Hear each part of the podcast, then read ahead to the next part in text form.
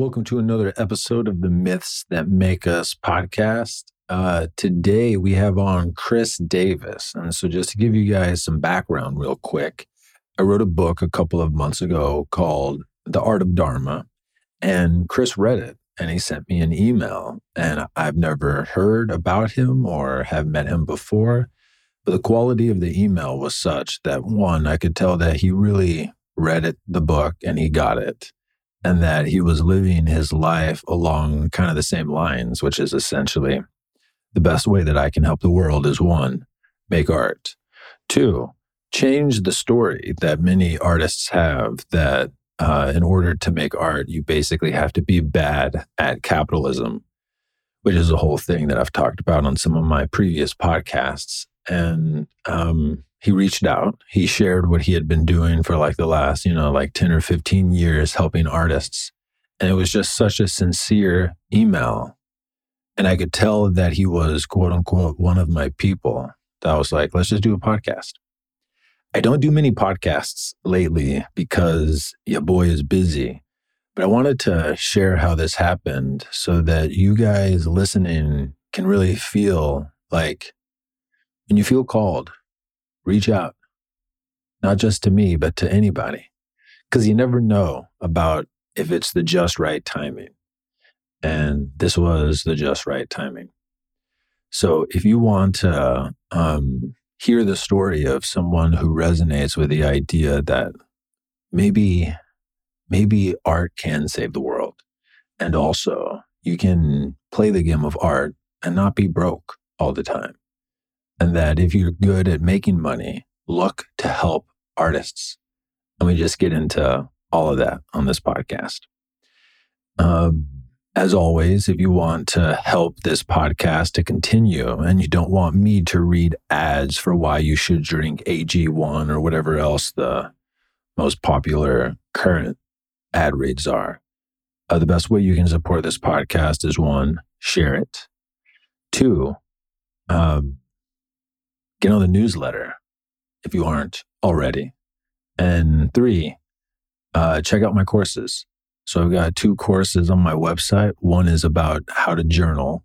Um, and it's not, uh, if you're not looking to have your mind blown, don't check it out because I go deep into some Jungian concepts. And also, I teach you how to journal in a way that can heal trauma. And it's not for the faint hearted, but it's pretty dope. And the other one is called the Dharma Journal. And it's about how to create a digital journal on your computer that you can use every day to help yourself remember what is it that you're doing in your life. Um, and I use a technique called the Dharma Pyramid that I created for myself a couple of years ago. And there's also five guided meditations in there um, that my boy Graham helped me make that are uh, pretty deep if uh, I can say myself. And you know what? Fuck it, I can. Uh, they are, and they're dope. So if you want to check those out, um, I massively uh, discount how much I charge for them because I think it's cool to do that, and I don't need the money, but uh, it would be nice to not have to pay out of pocket to produce the podcast. Which you know, depending on the month, I don't. But uh, Actually, that's not true. I pay out of pocket every month, actually. Uh, but I'm happy to do so because I like to pay artists well. And so the artists that I work with, and it's mainly Graham, um, I like that I can pay them well. And I do. And it feels good. So those are the ways that you can support the podcast. And as always, thank you for your time and your attention because in this world, it means a lot. So without further ado, please enjoy today's podcast. Welcome to the podcast, Chris. Uh, I'm really excited to talk today because, long story short, um, I put out a book about a month ago, and you wrote me a email um, that just landed in me like, I need to talk to this dude. So I was just about to ask you off air, like, how did you find my work and like what brought you to the point of sending me this email? And you were like, Are you sure you want to talk about this before we record? So I just hit record and here we go. The floor is yours, brother. Thanks, Erick. Uh, really happy and honored to be here. Uh, honestly, your work has kind of been uh, a part of my life for several years now. I guess uh, so. I've been listening to the Aubrey Marcus podcast since around 2015. And at this point, I don't even know how I found Aubrey's work. I think I know that was kind of like a, a time in my life of like, I turned 30 and I kind of decided I didn't like anything about my life. And I started tapping into, you know, spiritual books, uh, cognitive psychology books, and really digging into myself on a deeper level than I ever had. And so I know the first podcast I found was uh, You Made It Weird with Pete Holmes. And then that led me to Duncan Trussell. I may have heard Aubrey on Duncan Trussell and then started reading Joseph Campbell, started, you know, listening to Alan Watts and a lot of the kind of common um, spiritual teachers that, you know, have kind of repopularized over the last five to 10 years, I would say. So I think that I first became aware of your work through podcasting with Aubrey. And I even remember when you were presented as like, I, I, probably listened to your first episode that you did with him. I don't know if the Game of Life podcast was the first one or one of the first.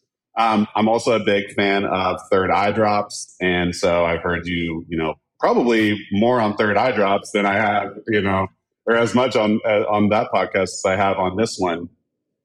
So, you know, your work has kind of been there. And, you know, you have, it's been great with all of these podcasts and, um, and people that, you know, you become aware of through podcasts. You feel a resonance and a connection like, oh, like there are other people that are thinking about the things that I'm thinking about and reading the things that I'm reading and interested in the things that I'm interested in. So, as I have been for the last eight years on a entrepreneurial journey, on a creative journey myself, um, your podcast and podcasts that you have been, you know, tangentially related to have been a real source of inspiration, both with the podcast themselves, but also, you know, you make mention of a book on the podcast and I go read that book. And then, you know, it's almost like uh, a book club or something uh, on some level. So, um, it's been really interesting. And the reason why I chose to reach out to you is I feel like your work has really evolved, um, particularly uh, in the last like year or two, as you've been talking a lot more about the artist journey. And I think in the earlier days, it was uh, more generalized. We're touching on some of this stuff, but I have been in my community of Tulsa, Oklahoma, working on a variety of projects and building things that are designed to support artists, channel resources to artists. And generally, from like a philosophical perspective, I have been trying to pull the levers of power in my city to put artists in charge and bring artists um, to the forefront uh, for reasons that I think you know we both we both share. I, I think that artists drive culture, artists drive economic development, artists drive everything.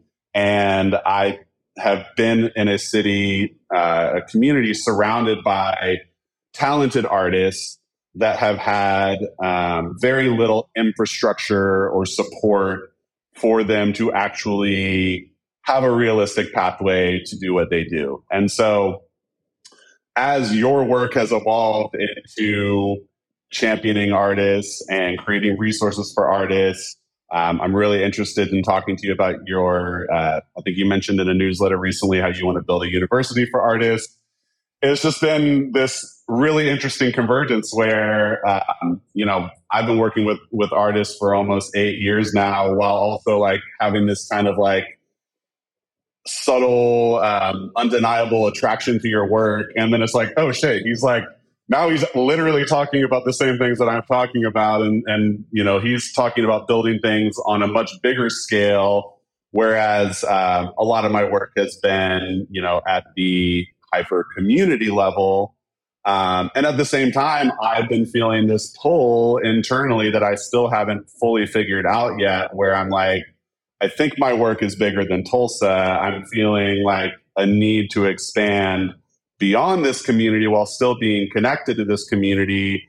And really, I'm in a season of trying to figure out exactly what that means. And so uh, I have done everything that I've done, built everything that I had built by following intuitive impulses. Like, I right. should email this person. I should call this person. Like, oh, I bumped into this person. Like, maybe we should go have coffee. And uh, that's exactly what happened with you. I, it was uh, on a night, probably a month ago. I was probably feeling particularly like um, maybe confused or just a little bit of like looking for um, what exactly my next step should be. And something in me just maybe I read your newsletter or something on that, and something in me was just like, just email Erick, tell him who you are, and see what happens. And uh, I, yeah, and now here we are.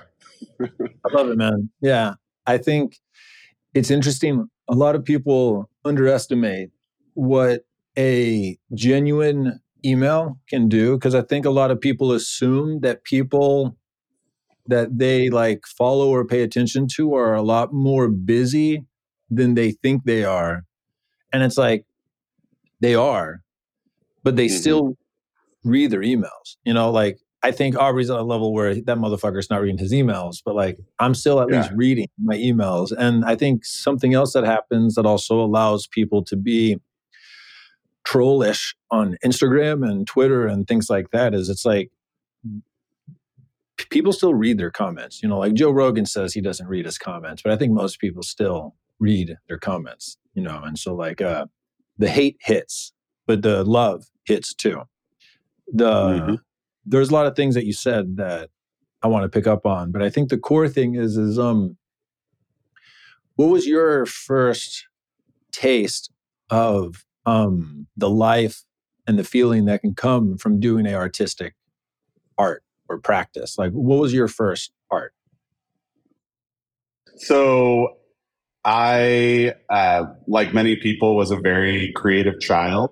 Um, and then I began to take on uh, cultural programming around going to college and picking a realistic profession. And uh, so, in my earliest days, I was acting in the school play. I was drawing pictures. Uh, I would, I remember like watching Disney movies and like drawing the characters and buying like those illustrative books. Um, I did competitive speech throughout middle school, uh, which is, you know, you like memorize a famous speech and present it, or you memorize a poem and you, you spent, uh, present it. Uh, so like public speaking and oration has kind of always been uh, there for me in college, I picked up the guitar. Music is definitely my first love uh, when it comes to the way that I appreciate art. Um, and so, yeah, all of those, all of those things were always there. And then um, somehow, when I went to college, I became a business person, and I, uh, you know, I, I also think that that was around 2003 there's a lot creative industry has exploded i think in the last 20 years. And so it was hard for me to see a realistic pathway for living a creative life and um, the internet wasn't what it was so you just kind of like followed the most pragmatic uh, pathway that was set before you um, so i majored in college in public relations uh, and graduated from college, got a job doing marketing, and you know that was kind of my 20s. So I kind of had the full amnesia experience of like starting out as like this super creative kid, um, and then kind of ending up in that um, in that period of like just doing what you're supposed to do and and kind of forgetting all of that. Yeah, there's a couple of things there that I think is uh, really interesting for me. And one is um, like I feel passionate about helping people rewrite the like chasm story between being an artist and quote unquote running a business or being in business and even marketing itself. And I was watching and I actually think that uh, this podcast I'm about to mention is like a perfect podcast for anyone listening who feels like they have an inner chasm between what it means to be an artist and what it means to like run a business. Is Jordan Peterson recently interviewed Oliver Anthony Are you familiar with Oliver Anthony? He's the musician that wrote Rich Men, North yep. of Richmond. Okay. So, long story short, I think um, Oliver Anthony's song and his popularity, like, is a zeitgeist moment that emphasizes that a tremendous amount of our population believe that like money is inherently corrupt and that their relationship to money is um, akin to like learned helplessness, the psychological phenomenon that Martin Seligman discovered um, when he did his experiments on dogs. And if there's anyone interested in learning about learned helplessness, Google it. It's tough, but it's really significant and interesting, I think, to have an a understanding of what that means. And like the alchemy that I've been going through the last month or so is it's like, and this is what Jordan Peterson offers Oliver Anthony very early in the podcast, because I think Jordan Peterson can see, you know, because he has the um, clinical insight, he can see that Oliver Anthony kind of has this story of art plus money equals corrupted art. And what Jordan Peterson was trying to like help him see is business itself can be a artistic craft. Learning how to create and like hiring people can be a creative craft. Determining how you shape your products and how you market your art can be a creative craft. And that Jordan Peterson says that he has seen lots of artists that he has been close to um, sabotage themselves because they have a unconscious story that to to consciously try to get their art out to more people would corrupt the art. And jordan peterson was just like no. Like art people would die without good music is one of the things that he said on the podcast to oliver anthony. An artist who didn't have this wound would see as a part of their craft that they ought to do whatever is within their power to do to help as many people experience their art who want to voluntarily experience their art. And so I also see this kind of mytho poetic uh, perfection almost that you know you started out as an artist you had your amnesia but during your amnesia you acquired technical skills and now it seems very clearly that you've reemerged from the amnesia.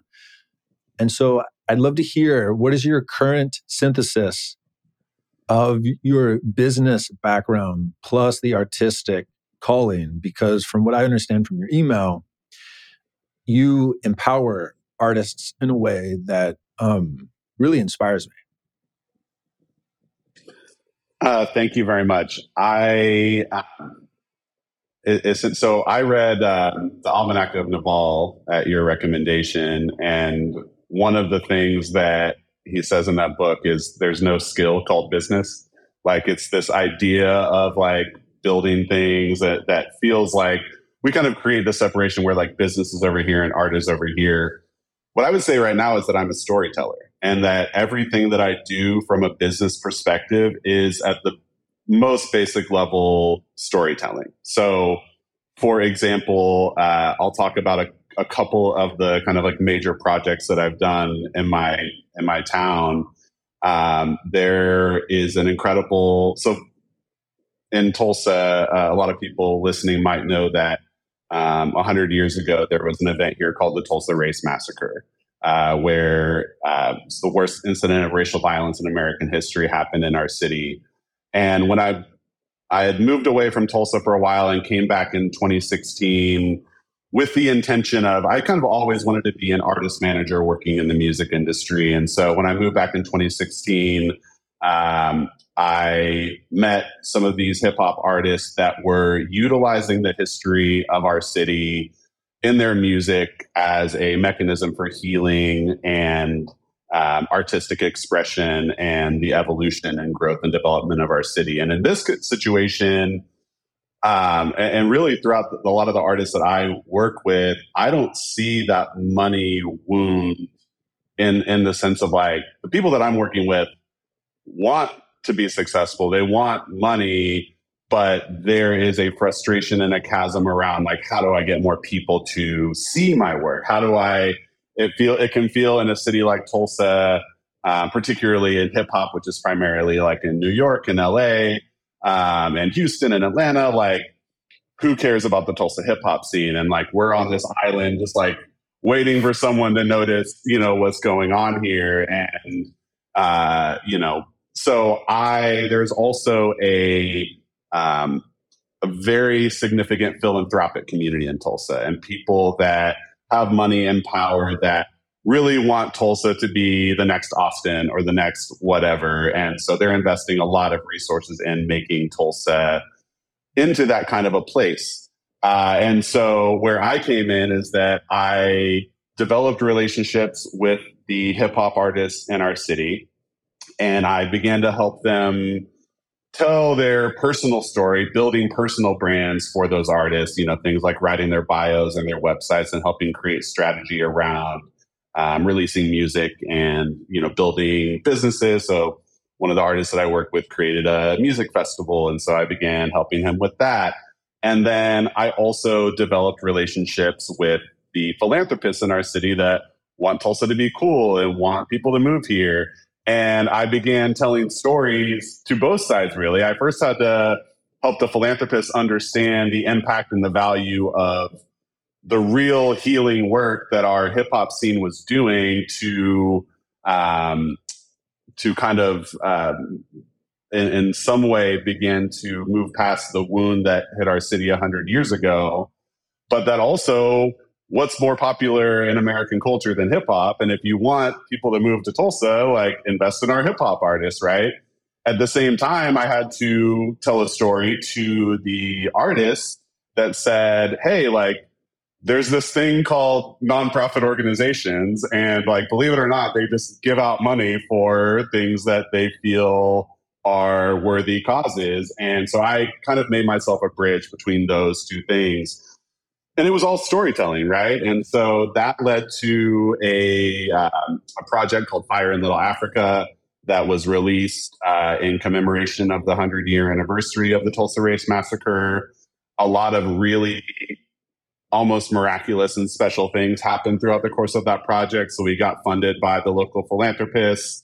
They, you know, have connections to uh, the music industry, which led to a record deal with Motown uh, which led to uh, you know getting a top tier music publicist and articles and tons of major publications, and we were able to shine a light on the Tulsa hip hop scene and release this really beautiful project in 2021. So that's business, right? But like everything that I did throughout the course of that was really just storytelling and fundamentally just like helping this group of people understand what this group of people is doing and creating alignment of those interests uh, to create outcomes that everybody can hopefully uh, feel good about. So I think that um, that's what marketing is. That's what any kind of building a business like. There's a lot that goes into it in terms of like, you know, the other side of business is of course like finance and you know making the nuts and the bolts of the thing work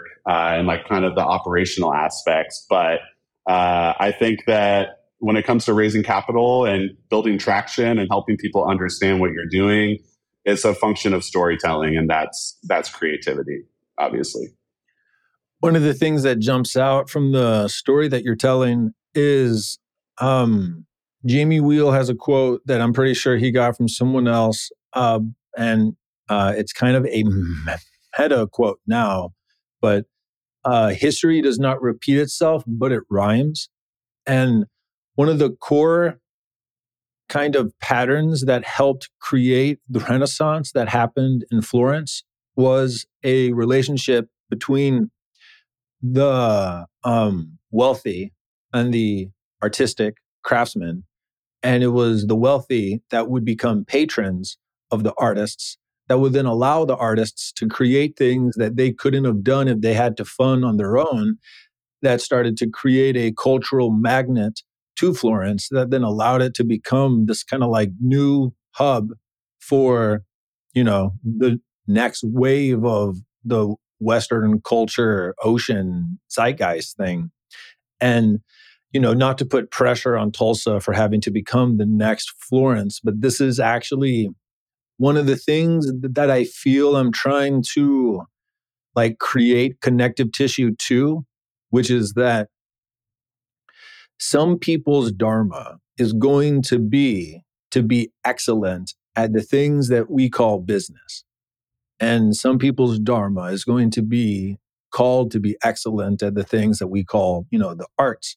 But like you said earlier, that line is kind of a misunderstanding because really business is an art. It's just a different type of art. But, anyways, there's going to be some people whose dharma is going to yield a maximum attraction of financial resources. And then there's going to be some people who what they're attracting is like big crazy ideas from the zeitgeist that if they, you know, put into a song, 50 million people watch over the course of 3 weeks and those are people like Oliver Anthony. I think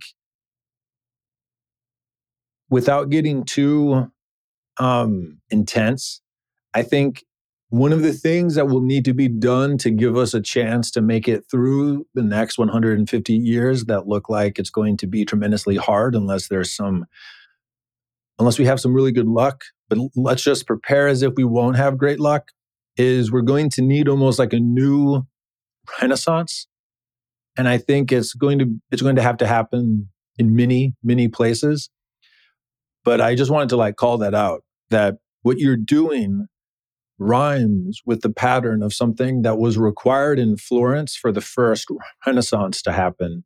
And I think the other, of course, it's nuance, but the other big ingredient that allowed the Renaissance to start was that I forget the details, but somehow um, Florence and that area got access to the knowledge of the Greeks that had been lost for hundreds of years because of the burning of Alexandria. And either some site got excavated or something got translated where they started to be able to get back to that like really pristine Greek philosophic wisdom. And I think the modern rhyming version of that is the explosion of the internet. Is like we've excavated these ancient sites that have this ancient wisdom because now through the internet, if you have even a little bit of competence and a little bit of a ability to stay focused, you can find Plato and Aristotle and the Stoics and the ancient Egyptians and Thoth and all these things. And so I think I think the milieu in our culture is ripe for a new renaissance. And I actually think that what you're doing without even realizing it is the beginning of what I personally would like to see happen much more.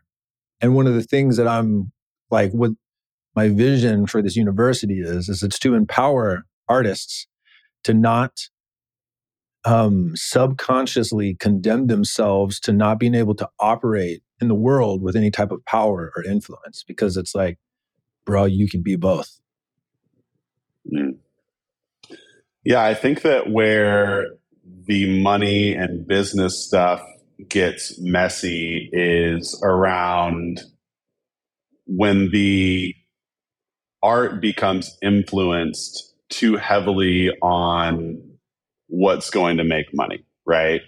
And that can be a that can be a delicate, difficult balance for artists to to follow, right? Because if you're an artist that doesn't have much money, that's still working at the call center or doing whatever it is that you're doing, and you have talent and you know you you are actively creating every day and you know you still can't crack a thousand listens on your song it can become very easy to get in the mindset of like, well, how can I create something that that people would like, or you know, uh, even in in in my case, like uh, the thing that I did after Fire in Little Africa was I started to build a nonprofit organization, a 501c3 called Tulsa Creative Engine, which started with this really, and actually, like I, I didn't think about, or I, I'd like to dig more into the Florence example, but there are, I definitely like got myself into the mindset of like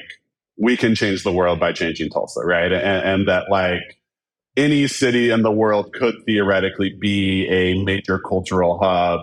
It just takes like you know you have to have the talented artists there and they have to have resources. You have to put that signal out. So i am a very idealistic person that does believe that anything is possible which can be um, uh, that can be really exciting but can also feel heavy if you start to feel like you know it's on you to like transform your city but the thing that started to happen as i was continuing to work with philanthropy is I feel that I got disconnected from my original intention in doing this work, which is to like empower artists and basically give them the keys to the city.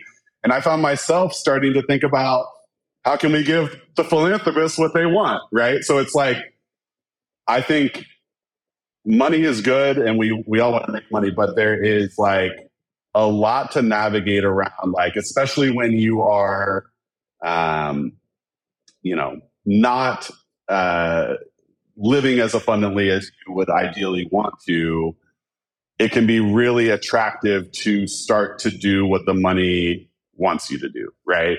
And that is a, I, I think that's like what happens with a lot of mainstream artists, the artists that like, you love their first three albums and then they get the big record deal and then they fall off. It's like, you know the the money can start to impact the art and i think that um, the other thing with business is that artists a lot of artists are realizing that they don't need like like like traditionally in the music industry like again like like a record label the middleman right it's kind of like an inherently exploitive model right like it's it's someone saying like, we're going to give you $100,000 now. We own all your music. We're going to market it, sell it. And then like the artist ends up, you know, bankrupt, even though they have a hit song. Right. And I think that, um, that is the piece where a lot of that kind of like complicated relationship between business and money and artists and the music industry started is like you had all these people that like in today's landscape, like if you record an album and you get millions of streams because like it's like if you're Oliver Anthony, right? Like he doesn't need a record label. He doesn't. I mean, he maybe need, needs a manager to like help him, you know, answer emails and strategize and things like that. It's good to have a team that eh, you know if you're building a big creative brand. And so I think that we're kind of like living in like the death of the middleman, right? Where like you know you have artists that um, start to get that traction and then they don't need any of this kind of like existing infrastructure um, or you have artists that like haven't you know blown up in that way and they they need it more but then it's like you can't build a business around artists that aren't making money right? So it it it's a really interesting time and that's kind of like what i'm in the process of navigating right now is i'm like in theory i want to build a record label. In theory i want to be an artist manager but at the same time like um that is kind of like a complicated thing to a lot of artists and so i think everyone is kind of trying to figure out um, the best way to create a new model that um, that feels good and fair to everyone involved, um, so yeah. that everyone can everyone can share in the and the and the wins. Yeah. So there's a few things here. Um, the first is that I think, to your point about it's it, it gets very nuanced when um, the money can start to influence what type of art is created through the artists. And I think something that's just important to know explicitly is that there's a version of capitalism that at its essence it's just reciprocity it's reciprocity with some type of symbol to mediate the feeling that you feel you owe someone because they've done something good for you that reciprocity is a core human nature that if you try to create any economic game that doesn't align with reciprocity, you will have to enforce it with force. And that's why communism, at its essence, of course, there's a bunch of reasons why it doesn't work, but it grates against our innate feeling of reciprocity. Now, that's at like the far left end of the best interpretation of playing the game of capitalism. At the far right end, the worst way to play the game of capitalism is what happens when a company goes public, which is that we have a law that dictates that if you are a publicly traded company, the CEO is legally bound to the board members to prove that every choice they have made was made to maximize profit. That kills the world. That kills art when you are legally required to maximize profit. I think there's a vast land between these two poles of like, you feel good when you do something good for someone and they want to do something good for you back.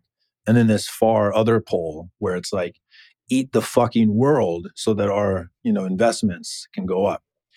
And I think that there's a place in this vast middle area where it's, you know, like I understand that if I play the game of money, I will be able to make art and not make myself sick, not make myself insane, and not worry everybody around me. And I can do it in a way where it does not erode my integrity with my art. And that that's never been more available because of this new frontier that is here that we tend not to notice because it's so in our face, but it's the internet. So Naval Ravikant, and deeply recommend anyone listening who is an artist who has any type of resistance around being wealthy, check out Naval Ravikant's book, The Almanac of Naval. And one of the things that he talks about is there is a type of technology that if you create it, it will exponentially generate wealth for you for the rest of your life and that this was basically impossible before the rise of the internet. So, an example would be if you wanted to have something that exponentially grows before the internet, you would have to create like a vast industrial type of like factory that, like, you know, almost enslaves people to like, it was really hard. But with the rise of the internet, if you write a single line of code that works once and that the output of that code brings value to other people for the rest of your life, as long as you have like a patent on that code, wealth will be brought back to you. And you can look at all these companies that, you know, if you write the right code, it will serve you and generate wealth for you for the rest of your life. Music can be like that, you know, in the rise of the internet. Courses or something that's like that. Any any type of blog post that you ever make, whatever what he offers is focus on creating the things that if you create it well once, it continues to help you for the rest of your life. And that this new world that we're in, if you get just one of those things right, the 3D strain of being an artist can dramatically, dramatically reduce so that you can give more of your energy to making art. And the other part of this is it's like, you know, a lot of us have wounds around money and we think that with money, we can reach a place where it's like, it's basically unconsciously, archetypically, our Eden. Where like, if I just make a million dollars, unconsciously, I believe I'm going to be an Eden, but you won't. Most people are probably aware of the studies that show that happiness and life satisfaction rises with income up to the point of about 80,000 a year. And then beyond that point, there is no correlation between life satisfaction and your income. You know, the idea is there's a certain level of income that if you don't have, basic needs can't be met in a way that feels safe, and that can really erode your sense of safety. But beyond that point, it's not going to help you with your like happiness. And that we live in a time now where anyone who is listening to this has the opportunity through making a couple, like just one or two of these exponential type of technologies that, you know, they worked on it for a year and then they created it, they could get to that threshold where they're no longer required to make money to or to, to make more money to produce the art that is in them to make. The other thing to feel into is I think there's something that's happening in our culture because of social media where we are like rapidly developing our intuition and being able to detect if someone is genuine.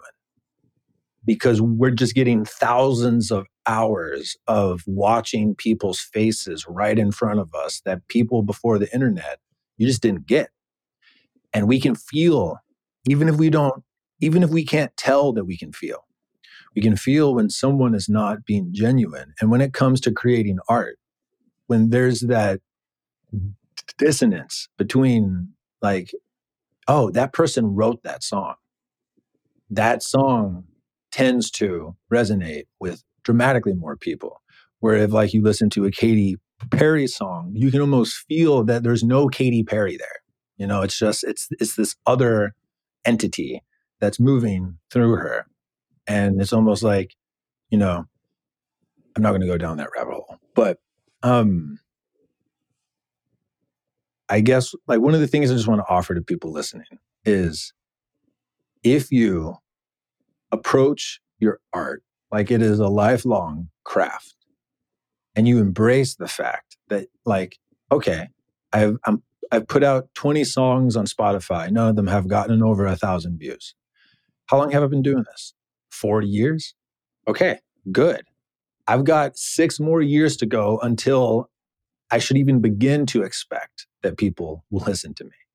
You know, and I think there's this, it's at least attractive to me, but this like craftsman like orientation to my art in that, like, again, in, in the Renaissance times, people would work directly with a master for years, you know, and it was between like like five to 15 years of like working with a master until you created your masterpiece, which was you created a part of a masterwork of the master that you worked under.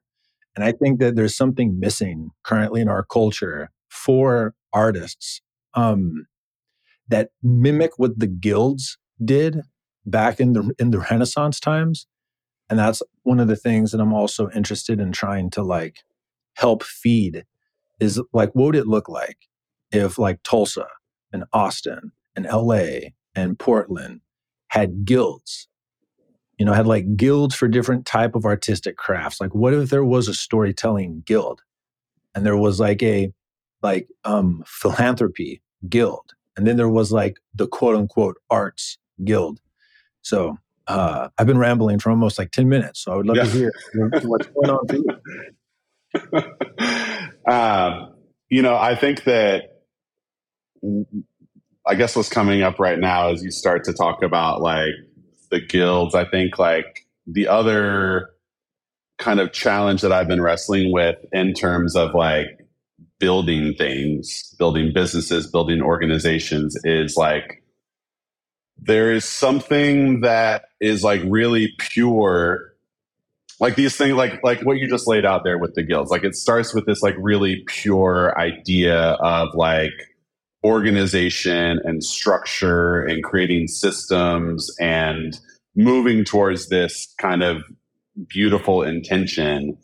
And I think that what happens is institutions become institutional and yep. Unhealed people are in positions. It, it doesn't take much, uh, or it, take, it takes really only one person that is um, out of alignment with the overall mission to kind of obstruct the entire thing. And so I've been wrestling with the challenge of like, how do you build things in a way that that feel really pure and that accomplish the end goal, but like, is there even a way to avoid the pitfalls of the institutionalization of these things?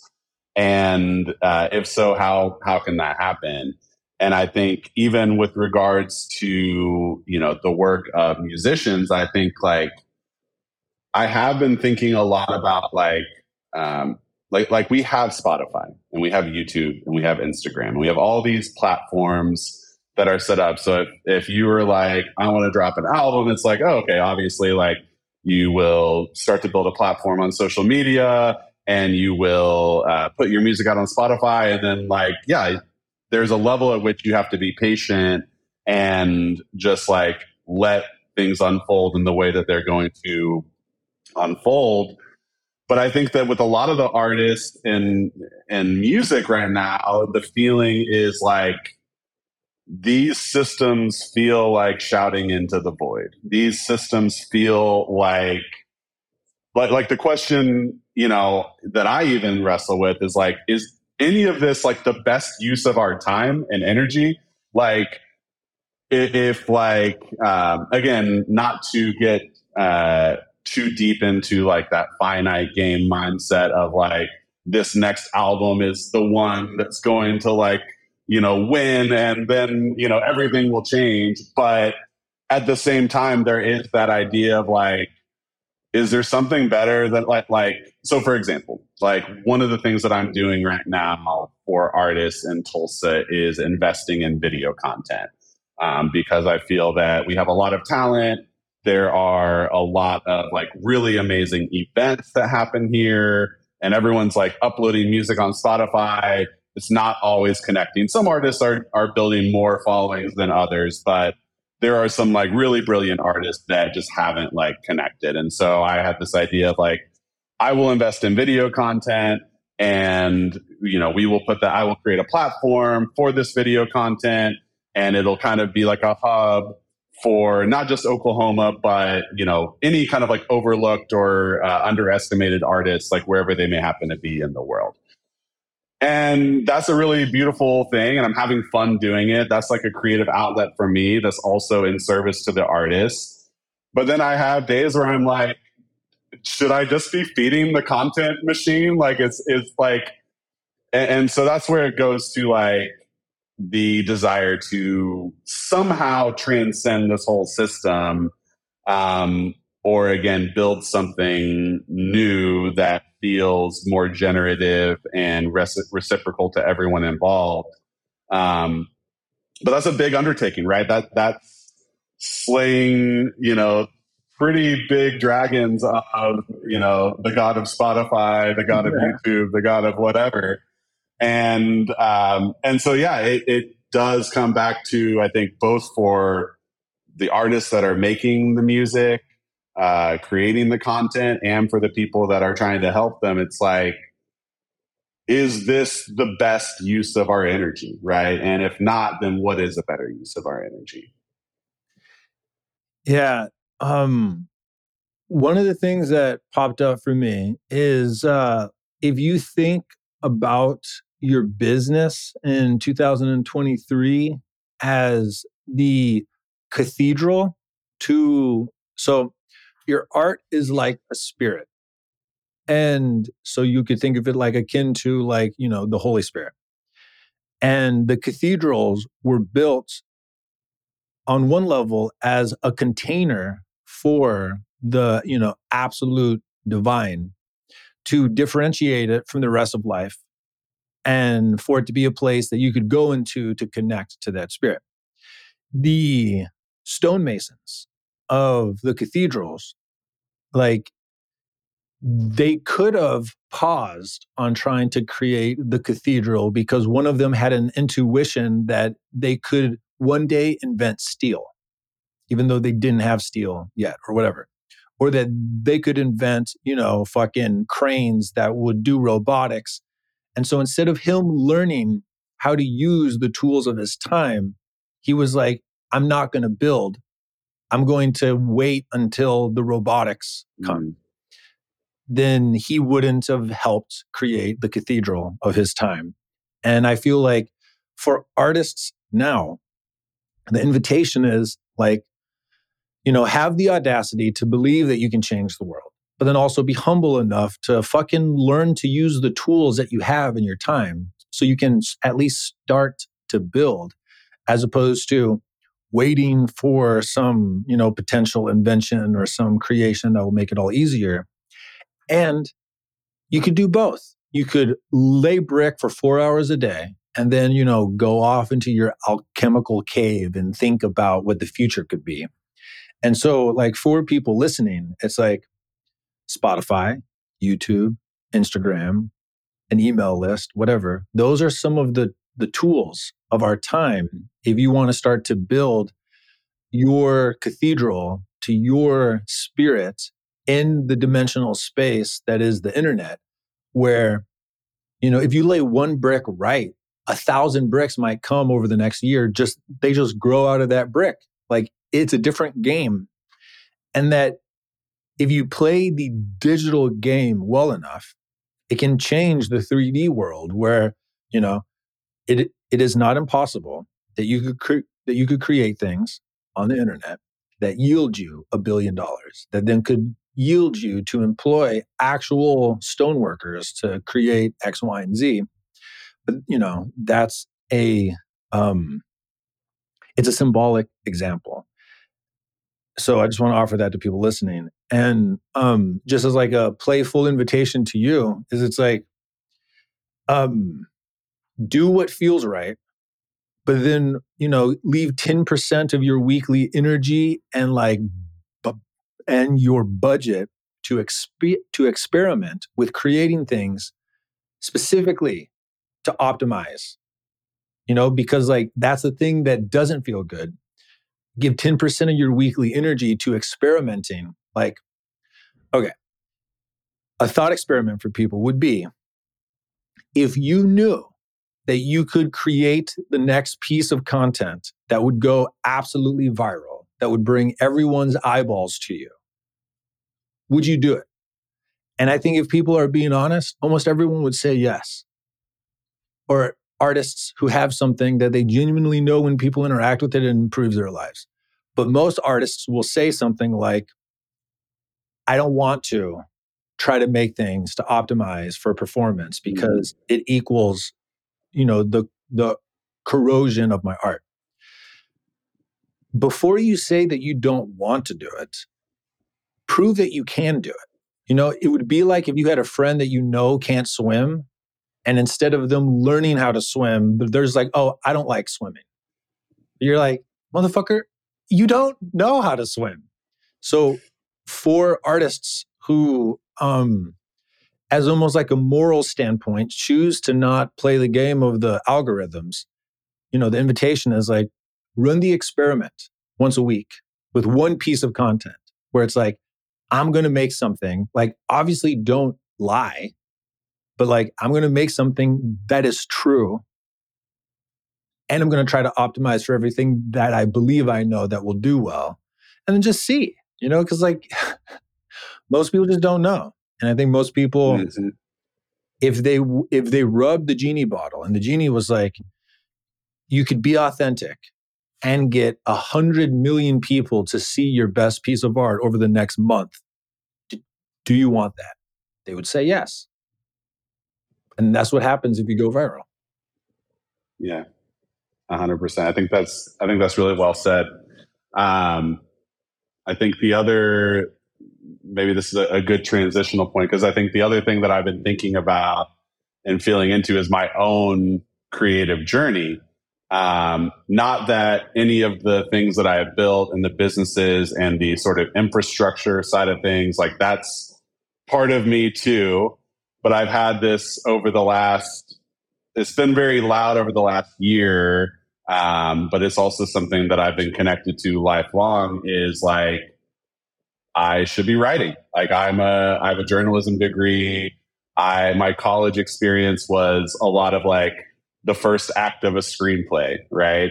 And one of the things that I realized that I've been doing is certainly following my dharma in terms of like the hip hop project, the nonprofit organization. These are things that like are absolutely like core to, you know, things I wanted to put into the world. And at the same time, I was hiding behind those projects, right? Like yeah. it was like the, the hip hop project wasn't Chris, you know, I, I, if anything, de-emphasized my role in that project because of the nature of it and because everything is about shining a light on these particular artists. And then with the nonprofit, it was telling a story about the creative community, this like entity, right? It wasn't like invest in me. And so, in a lot of ways, as much as those were like big projects that, you know, had a high profile, it wasn't really like vulnerable for me to create those things because it wasn't me putting my soul on display in like the most like explicit way, right? Even like doing a podcast like this, I've done a few other podcasts, but they haven't been a deep exploration into like who I am and what my work, you know what I mean? And that has been the whisper that I've been working with uh, over the last year or so. It's like, not instead of everything that I'm doing in the music industry, but in addition to like, I should have a creative project where I'm not the producer, you know, where I'm not the conductor of the orchestra or the man behind the curtain, but like, it's actually like my thing, my soul, my ideas, like, by Chris Davis out here in the world. And that also feels, um, you know, it feels like the right kind of scary and exciting. And, and so I've been working with like, how do I divide my energy into like, on one hand, I'm a big picture person. I like to build big things. I like to take big swings and I want to help as many people as possible, particularly in my hometown, in my community, and like what does it look like for me to put myself out there a little bit more? And and how can you do that in a way that doesn't just like feed ego and doesn't just like you know create a monument to self um, but is actually like also you know in service to the common good? This is juicy. This is great. Uh, one of the things that i think is just a good like um cognitive razor for people to use to um uh as an artist if you're going to do business with anybody else when it comes to your art you can use this razor. Uh does this person that i'm going to do business with are they an artist? Like do they actively art and if they don't they're either going to exploit me because they don't because they're just completely um disconnected from their art, or two, they're probably going to overgive to me because they're an artist in denial right now. Do you know what I mean?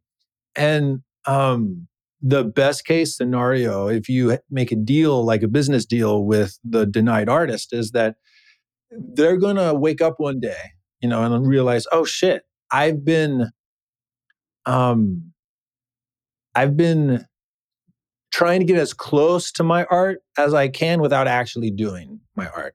And the thing is, man, almost everyone listening to this is going to resonate with this because almost anyone who's listening to this, they've heard me beat the drum long enough. They know that they're an artist. But most people who know that they're an artist know that they're also not arting every day. And what I mean, because of course you can make the philosophical argument that like every act that you do is artistic. And I've made that argument, but each of us know in the privacy of our heart, like what's a craft that our soul wants us to seek mastery at. And for you, it's clearly writing. You've already made that clear. And one of the reasons why it's clear is because you talked about, you know, uh, the you've written the first act of the screenplay, you know, so, and you're a storyteller.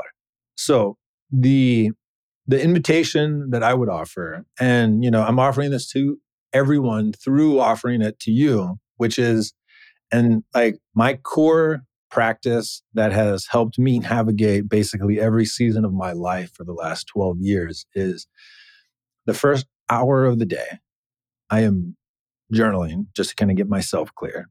And then I'm reading or ingesting almost always through reading because it feels like I have an intimacy with myself through reading of something that directly feeds my craft. And then I write, which is me actually doing my craft. And so for other people, it might be like you journal, you listen to some music, and then you play the guitar.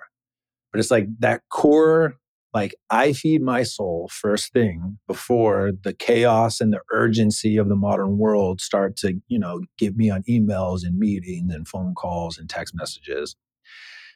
And so for you, it's start writing and l- like go find a couple of your favorite screenwriters and like f- get their books you know like have them almost as like like holy texts that like before you start to write you you can just go read like 5 to 10 pages of someone that you admire talking about how they thought they too were a piece of shit and that anything that they wrote was shit. And you're like okay it's not just me. And then you write for like 20 minutes at first you know and just like working out you can start to hone this practice until you get to the point where there's something about our cognition where the amount of deep work that we can do in a day is about four hours. So it's like that's the max capacity per day that our biology seems to be able to do like deep work. So the um, invitation would be almost like you're training in the gym. You start as small as you need to start to start today and set a fucking timer. You know, and if you want to get, if this resonates with you, you could track in a spreadsheet each day, like how long was I on task? I love tracking because we bullshit ourselves, but a lot of the spiritual mm-hmm. people that I'm around really don't like tracking. And it's a constant point of contention. But, and then um, you start that practice.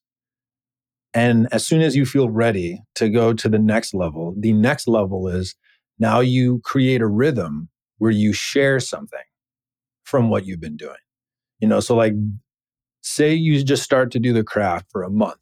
And then after a month, it's like, okay, I'm entering to the next level of this, which is at the end of each week, I'm going to share either an article or a newsletter or but I'm sharing my my craft cuz that's going to bring up all sorts of things. Like dude, I know some fucking incredible artists who like just haven't released or sh- or shared any of their art for years. And it's just like that that film of the fear of judgment you know can just like let people like slowly suffocate their artistic soul. And it's like as soon as you can start to create a cadence where you just hop over that fence and then once you start hopping over that fence, you can start to play around with what is it that you share. And you can start to, oh my God, start to learn what do what does well on the platforms. Because here's I love this reframe from Mr. Beast, who is arguably the greatest uh, interpreter of what the collective consciousness wants that's ever lived. You know, like I think you can make the the argument that he is he is a intuitive wisdom about what the collective unconscious wants via content. Uh, one of the things that he says is stop saying algorithm, just say audience. The hmm. audience wants X. The audience doesn't like that. You know, and, and like what a lot of creators will allow themselves to do is instead of interpreting that it as, oh, the audience didn't care. They'll say, I'm not trying to do whatever the algorithm is asking me to do. Now, of course, it's not all one or the other, but I think it's a really nice reframe of like a true artist. On some level, it's like, okay, I don't care if the audience doesn't like this. I'm still doing this. But you can also listen to the audience you know, and oh, the mm. audience likes this thing.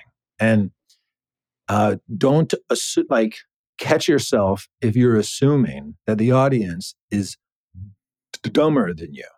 And they're like, oh, th- they're going to like the really insane thumbnail on the YouTube video where it says, do this and change your life. You know, it's like, yeah, that might get more clicks, but if you look deeper at the analytics, that probably has a worse watch time and people leave it more quickly and they you don't get as much engagement. And so YouTube reads it as like a fake call. So there's nuance to that. But to bring it back, start the practice, raise the stakes to sharing and tag me in the first thing that you shared. This is what I tell all my friends, you know, fucking tag me. Like, let me see it. And then start to play with curating what it is that you share. And then this is beyond the scope of this conversation, but like what I want to help people learn how to do is once you get that first part right, where you're working on your craft every day and you've gotten over the fear of sharing, you can then start to get really creative with your life, where it's like, okay, I want to run the experiment of doing breath work every day at dawn for a month. And then I'm just going to use my craft to tell the story of that experiment. And then I'm going to share that experiment once it's done with the world. You start to get into the habit of creating cool experiments to grow yourself, you'll eventually stumble upon a transformation. And once you stumble upon a transformation, you then get the opportunity to go to the next stage, which is turn your transformation into scary word, a product that you then charge people to get access to. And the psychology here is one, you deserve to be able to make money. You aren't a bad person if you make money. But two, if you have a transformation, like let's say you finally figured out how to eat clean for a year and you've been trying your whole fucking life, but you finally figured it out. You have your version of a transformation that you've wanted your whole life. Other people want that transformation. And if you've been cultivating the habit of making it public, the cool things that you do, you will have attracted some people who like the way you do shit. And it's not that you're the only person ever who knows how to eat clean. They like how you see the world and they would want to know how you did it. You share how you do it. And the reason you charge for it is people have a psychological resistance to doing things they already know how to do to change themselves. If you offer them a transformation for free, that creates no uncomfies in them to obtain the info if the the discomfort of change is greater than zero which it obviously will be they're not going to do it. And anyone here who is listening who has ever given life-changing advice to a person who wanted it and it happened for free and you guys were just hanging out and talking 99 out of 100 times they don't make a change. The thing that makes people uncomfortable about money is that, especially when it comes to helping people transform, making them pay an amount that creates greater discomfort than the discomfort of currently trying to change the habit radically increases the chances of them at least fucking trying to do something differently, to get the outcome that you are offering them. And you know what makes it even more potent? Tell a good story actually market, actually fucking hype them up and convince them. And I think the thing, like most people have this wound where they assume if someone is going to market something and it sounds awesome, it has to be a lie. And it's like, I think that's a carryover of the way the game was created before the rise of the internet, where companies could get away with, at least for a certain amount of time, just lying.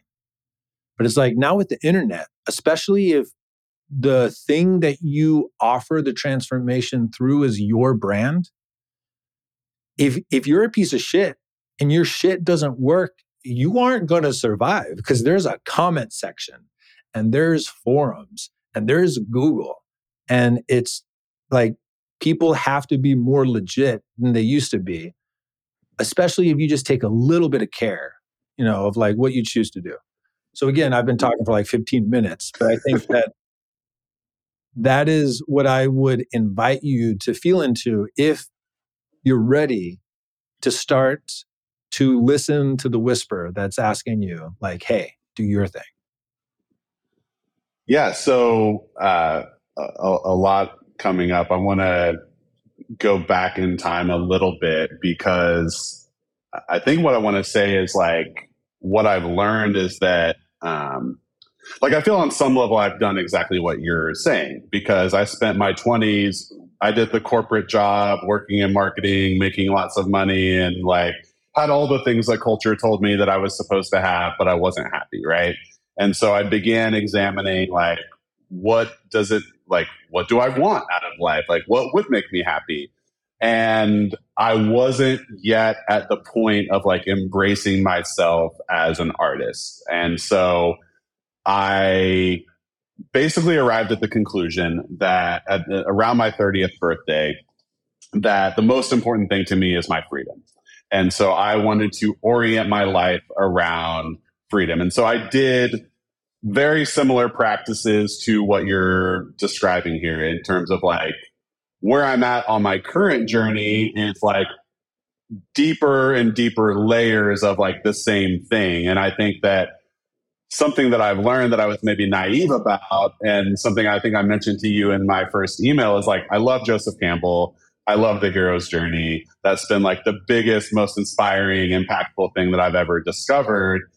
And I foolishly thought that that was a one time thing. It's like, okay, like you leave the ordinary world, you put yourself out there, like, I did it, right? And I thought quitting my corporate job around my 30th birthday was the big moment. And, and, I had to push through a lot of fear to do that. And I had to do a lot of deep inner work to get to the point of like, you know, realizing that I just wanted to be free and that I needed to be an entrepreneur. My first business that I started was a gourmet popsicle company because I was able to start that company for $5,000. It felt like it was going to spread joy in the community. And like it just, for whatever reason, that felt like the most natural thing for me to do at that time. Then, like, but I, I knew that like I wasn't like passionate about popsicles. I was passionate about like freedom and having a business. But I was doing like daily practice. I was still like reading a ton of, you know, a lot of different spiritual uh, and like entrepreneurial like wisdom. Uh, and the, while I was doing that, uh, is when I started building relationships with the hip hop artists, right? And around that time, I read The Artist's Way. I can't remember if I heard about Artist's Way from you or from someone else, but um, I had this epiphany of like, oh shit, like I'm a fucking shadow artist. Like I am like just like surrounded by all these like amazing talented hip hop artists and like it did feel like they were missing something that I was like uniquely able to bring to the table, which felt good. And that felt like that gave me a lot of purpose. And I did cultivate a lot of habit change and you know daily practices to kind of like hone in on like okay like i'm an artist manager now right and but then it's like that story kind of like starts to evolve and you're like well like maybe i'm not like an artist manager maybe i'm more like an artist partner and i'm actually contributing creatively and then so each thing that i've built i've done what you're describing on some level as i've gotten like closer and closer to like the heart of of me and like what I really want to do. And it's like I had to do popsicles first. Then I had to like do this hip hop project. Then I had to do this nonprofit. Then I had to build my new company. It's called Pop House. And like now I'm like thinking about like in uh, to use the same words as you, I've been like, no, like I need a craft. Like I need something like and that's not again that's not instead of what i'm building I, I, love what i'm building and i love the work i'm doing with musicians and i don't i don't want to let go of that because i think that's part of what i'm here to do as well but i am in a state of like you know i want to have a craft that is not about me organizing groups of people and getting the funding and building the thing and like you know hoping it works out for everyone but like having a craft that I'm doing for me. Um, and like right now, yeah, and, and actually like this year, I'm happy to say like I have cultivated that more than I have probably in the last 10 years combined. Uh, and I've written, you know, 50 pages of a new screenplay. I will say that I haven't written anything in the last two months, but I've been more focused on building this other new thing that I'm building. And I think that every creative uh, can kind of identify with like, you know, you you wake up and work on the thing that you're inspired to wake up and work on and and sometimes that can be a distraction from the work that maybe you like quote unquote really need to be doing. But sometimes it's just like this is what's the most interesting and you know alive for me right now. And like i met this person and we can do this video project with these artists. And it's like it just your priorities can shift and change um, depending on the day or the season or whatever. But i know that i'm entering because i made a commitment to myself and i'm i'm pretty good about um, keeping promises that I make to myself that I would finish a screenplay by the end of 2023. And I'm like a third, a little over a third of the way through a screenplay, and I've got you know pretty much quarter four here to actually uh, make good on that promise. But I think what I will pull out of what you just said is like I I want to be better about reserving that sacred time first thing in the morning to hone the craft, I tend to be kind of like all or nothing. Like, you know, so like whenever I wrote those 50 pages of screenplay earlier this year, it's like for three weeks, I was like full screenplay mode, right? And I didn't think about anything else. I wasn't meeting with anyone about anything else. I was like fully doing that thing. And then the pendulum swung the other direction. And I'm like fully building my record label and fully working with musicians on and helping them and I think that I need to find more balance uh, and the ability to dabble a little bit more and, kind of like work on different things uh, concurrently. Um, but but certainly uh, the way that I know that writing and finishing the screenplay one is because I've never finished a screenplay before, yeah. and I do want to share. I, I don't have particular resistance to sharing my work. In fact, like I'm, it's almost like that's, it's easier for me to be like, hey, I wrote like 10 pages of a screenplay. Like, hey, look at this, you know, versus like finishing the fucking story and, and just like having that as like a completed project just so that I can just know that I did it and just feel the fulfillment of like, making a commitment to myself and following through on it. Um, but yeah, that's that's definitely uh, that's definitely I think going to be a big part of of the next few months. Have you heard of the book by Steven Pressfield? It's called The Artist's Journey. Yeah, so I've been on a big Pressfield kick uh, lately. I I primarily um, primarily have listened to his works, but so I've, I've, I've listened to The War of Art probably five times. And then I think, again, at your recommendation, I think you posted um, Turning Pro, and then he wrote one that is, is the artist journey, is that the hero's journey one? Yeah. So, yeah. So that's the that's the one that I haven't read yet. Beautiful. Yeah. So the idea that he talks about, which the moment I read it, I was like, duh, this is genius, is everyone has one hero's journey. But what the hero journey does is it wakes you up to what happens after you complete your hero's journey is you realize that you're an artist. In whatever way you're everyone has an artistic thing that wants to come through them. And the hero's journey is basically going through the transformation required to start to share yourself with your community. After that, we have a infinite cycles of going through different artistic journeys. And every type of artistic project is its own artistic journey that is like a hero's journey, but for that specific project. And mm. he does a great job of just describing many layers of that. But the essence is like, I don't know if he says it explicitly, but what I took away from it is how many rotations can you get through in your life? Let's go. You know, because it's just each one has its own thing. Yeah. Yeah. Uh, no, like that's that's definitely um, that definitely resonates, and and I definitely will uh, will revisit that book.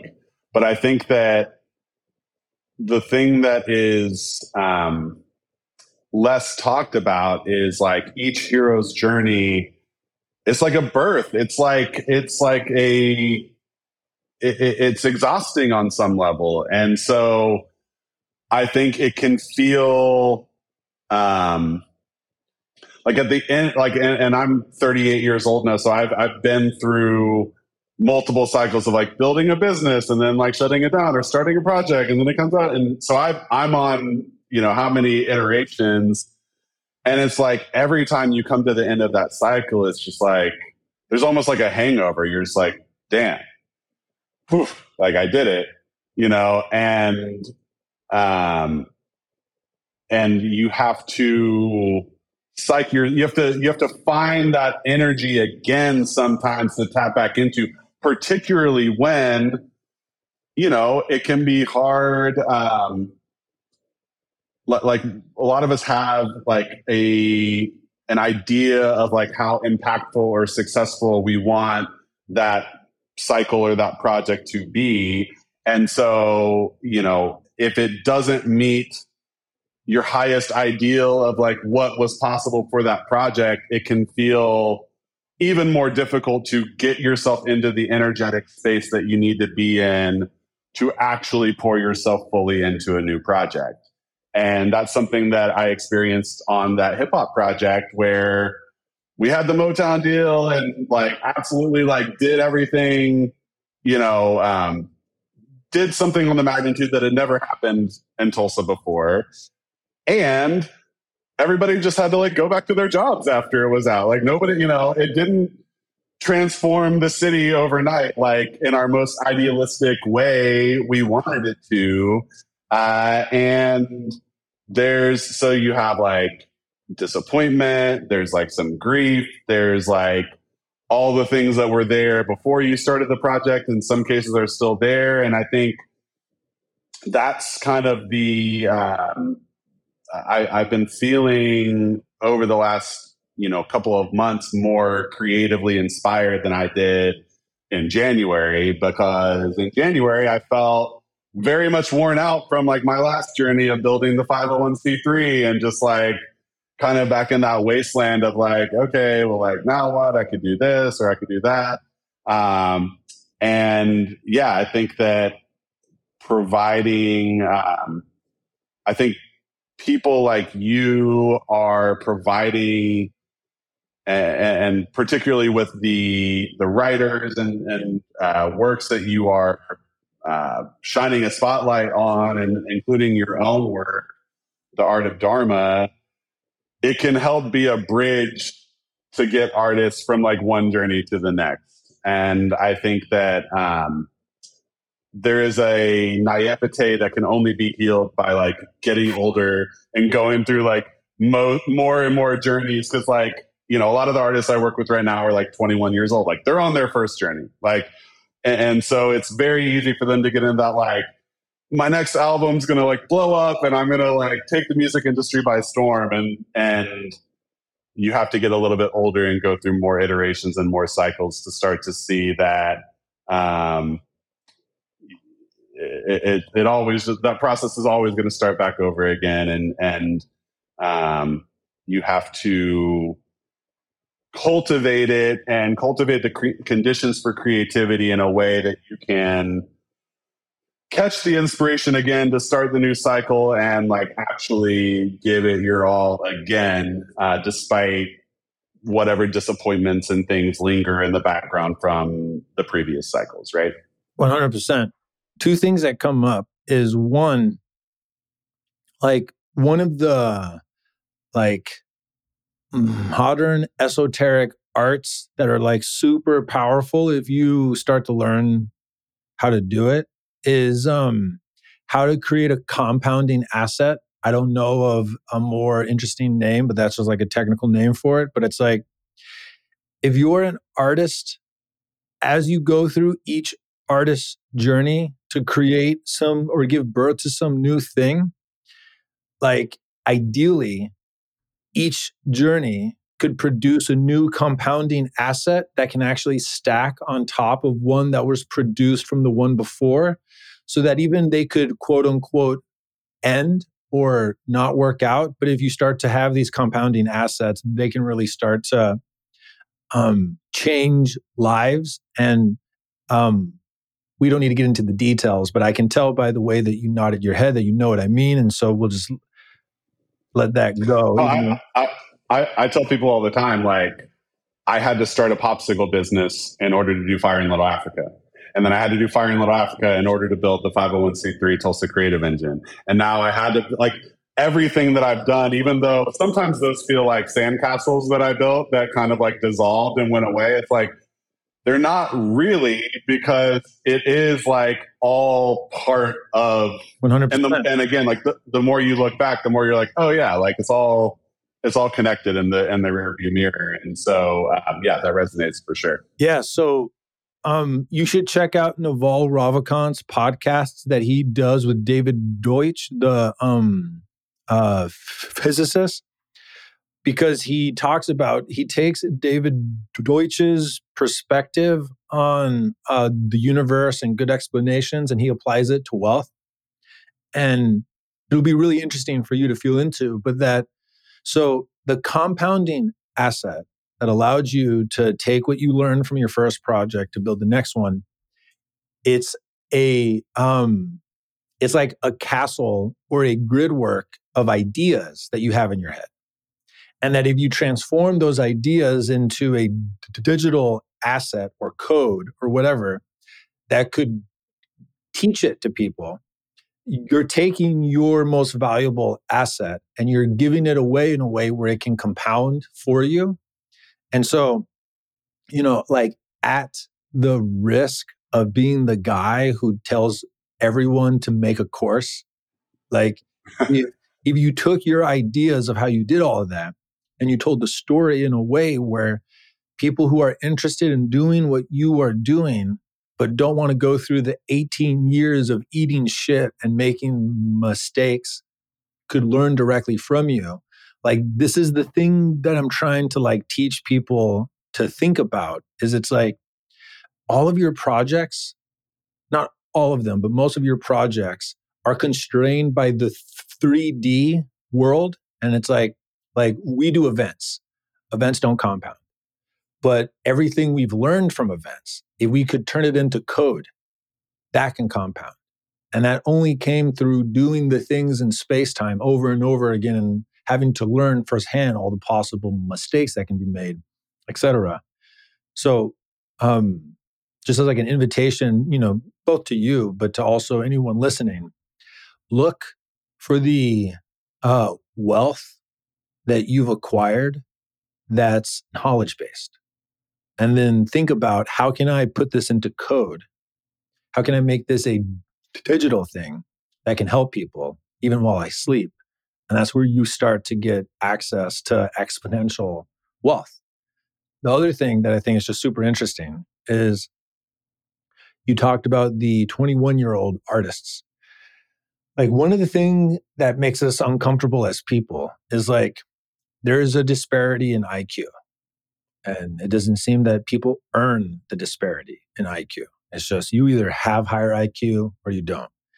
And high IQ translates to um, success, not all the time, but it's fucking correlated with income and with uh, getting married and with being happy and being healthy, blah, blah, blah. Artistic talent is like IQ. Actually, no. The the maximum capacity of an individual in a specific craft seems to be IQ based. But you can you can get you can improve at all of it. But like Michael Jordan is a elite player of the art of motherfucking gliding through the air. And it's like you and I could practice our entire lives about how to jump you know, and just how to play basketball. We're never going to be close.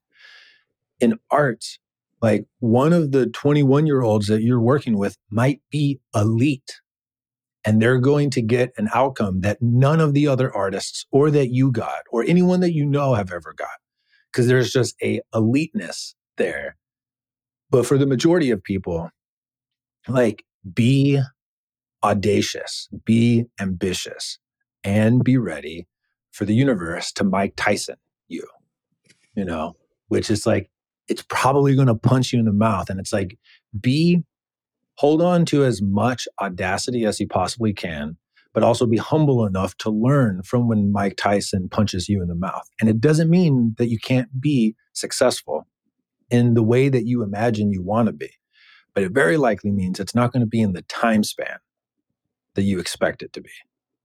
Mm-hmm. Yeah, I love that. And the, it, it kind of makes me think of kind of how this conversation started, you asking about like how I show up as a business person that works with artists. And the funny thing is, it's like I'm I'm a lot more Rick Rubin than I am Scooter Braun, right? and and as I have like navigated these like hero's journey, and I'm like soaking up, I'm reading a lot and, and soaking up all of this like esoteric knowledge, like when I'm like meeting with an artist, like we're talking a little bit about like strategically, like how to release the single and like I'm, you know, where, you know, who can we partner with and how can we get the press release out? But a lot of it is like, you need to understand the hero's journey and you need to understand. And so it's this kind of symbiotic relationship of like, you have the talent, you have the high IQ, you don't have the life experience I have a different kind of talent and IQ, and I have all of this life experience.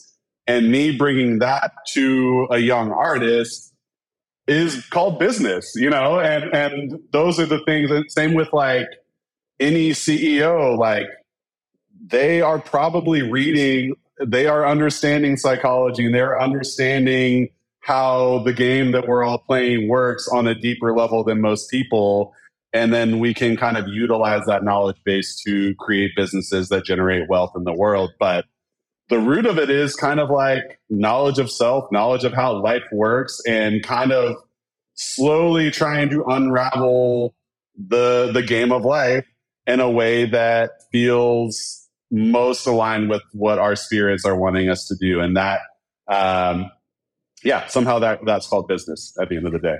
I love it as like a closing set of questions um if you were to dream into and you don't have to share if you don't want to um but like what is your most audacious artistic goal? Or vision? Yeah i think i have two. Um one would be that with my music company that I can transform the city of Tulsa into a global hub for culture that much in the way that people think about music coming out of Nashville or Atlanta or New York that is possible for people to think of my city for that and for the artists that I'm working with to have cultural impact that is significantly beyond uh, anything that uh, they are um, that they have experienced, um, and for that to help heal the world on some level. Uh, my other would be for me to write a screenplay that wins the Academy Award for Best Original Screenplay. Love it. All right. Imagine you've lived the life that you have desired to live and you're at the end of your life. Maybe that's 85. If you are following Dave Asprey or that other dude who is trying to be an 18 year old, maybe it's 120 or 180, but whatever. You're at the end of your life. And you know that when you go to sleep that night on that last day, that you will pass. How do you want to spend that last day? And who do you want to spend it with? And what are you guys doing? Um, great question. I listened to your podcast, so I knew that that question was going to come up. So I thought about this a little bit, but I'm definitely at the beach. Uh, one of my favorite things to do, uh, I did it this morning. I, I ride my bike. Tulsa has a really great river. I go on bike rides probably five days a week, uh, is how I usually start my day. Uh, so I'm definitely starting the day with a bike ride. Uh, if that bike ride was coastal, that would be really sweet. Uh, I'm with my family, my wife, maybe a child, uh, other like living relatives or friends. Um, eating some really good Mexican food. Um, it's definitely a passion of mine. Um, and then just talking about life, I think that if we're all in the same awareness of like it's ending, we are meaning making creatures. So I think that we're sitting in a circle and we are telling stories about our lives that feel meaningful and that make sense of whatever phenomenon is happening that allows us to know that this is our last day on earth. And listening to music, obviously. Obviously, and playing probably. And if you could write on a piece of paper one thing that your children and maybe even their children would get to read, what would you write? I would say trust yourself. And if you could leave one song on their queue to have come up next when they go into Spotify, what would the song be? Uh, I would so the the first one that comes up that um, I often say is my favorite song of all time is called "Steam Engine" by My Morning Jacket. Beautiful. I'm gonna write that down. And I just saw them at Red Rocks a few weeks ago, and it was I've seen them several times, but it was particularly transcendent. My first time uh, at Red Rocks. Chris, I fucking deeply appreciate what you do in the world. I appreciate you reaching out, and I know that our paths will be intertwining going into the future. Uh, for anyone listening who wants to connect or just see what you're up to, what do you got going on, and where could they find you? So uh, Instagram is uh, a good place to follow. I'm real Chris Davis on Instagram. You can follow my company Pop House Music on Instagram as well. Uh, you'll see what I'm up to and the artists that I'm working with are up to, uh, and you'll stay tapped into uh, the writing that I'll that I'll share soon. Beautiful. Well, Chris, thank you, and uh, until next time. Thank you.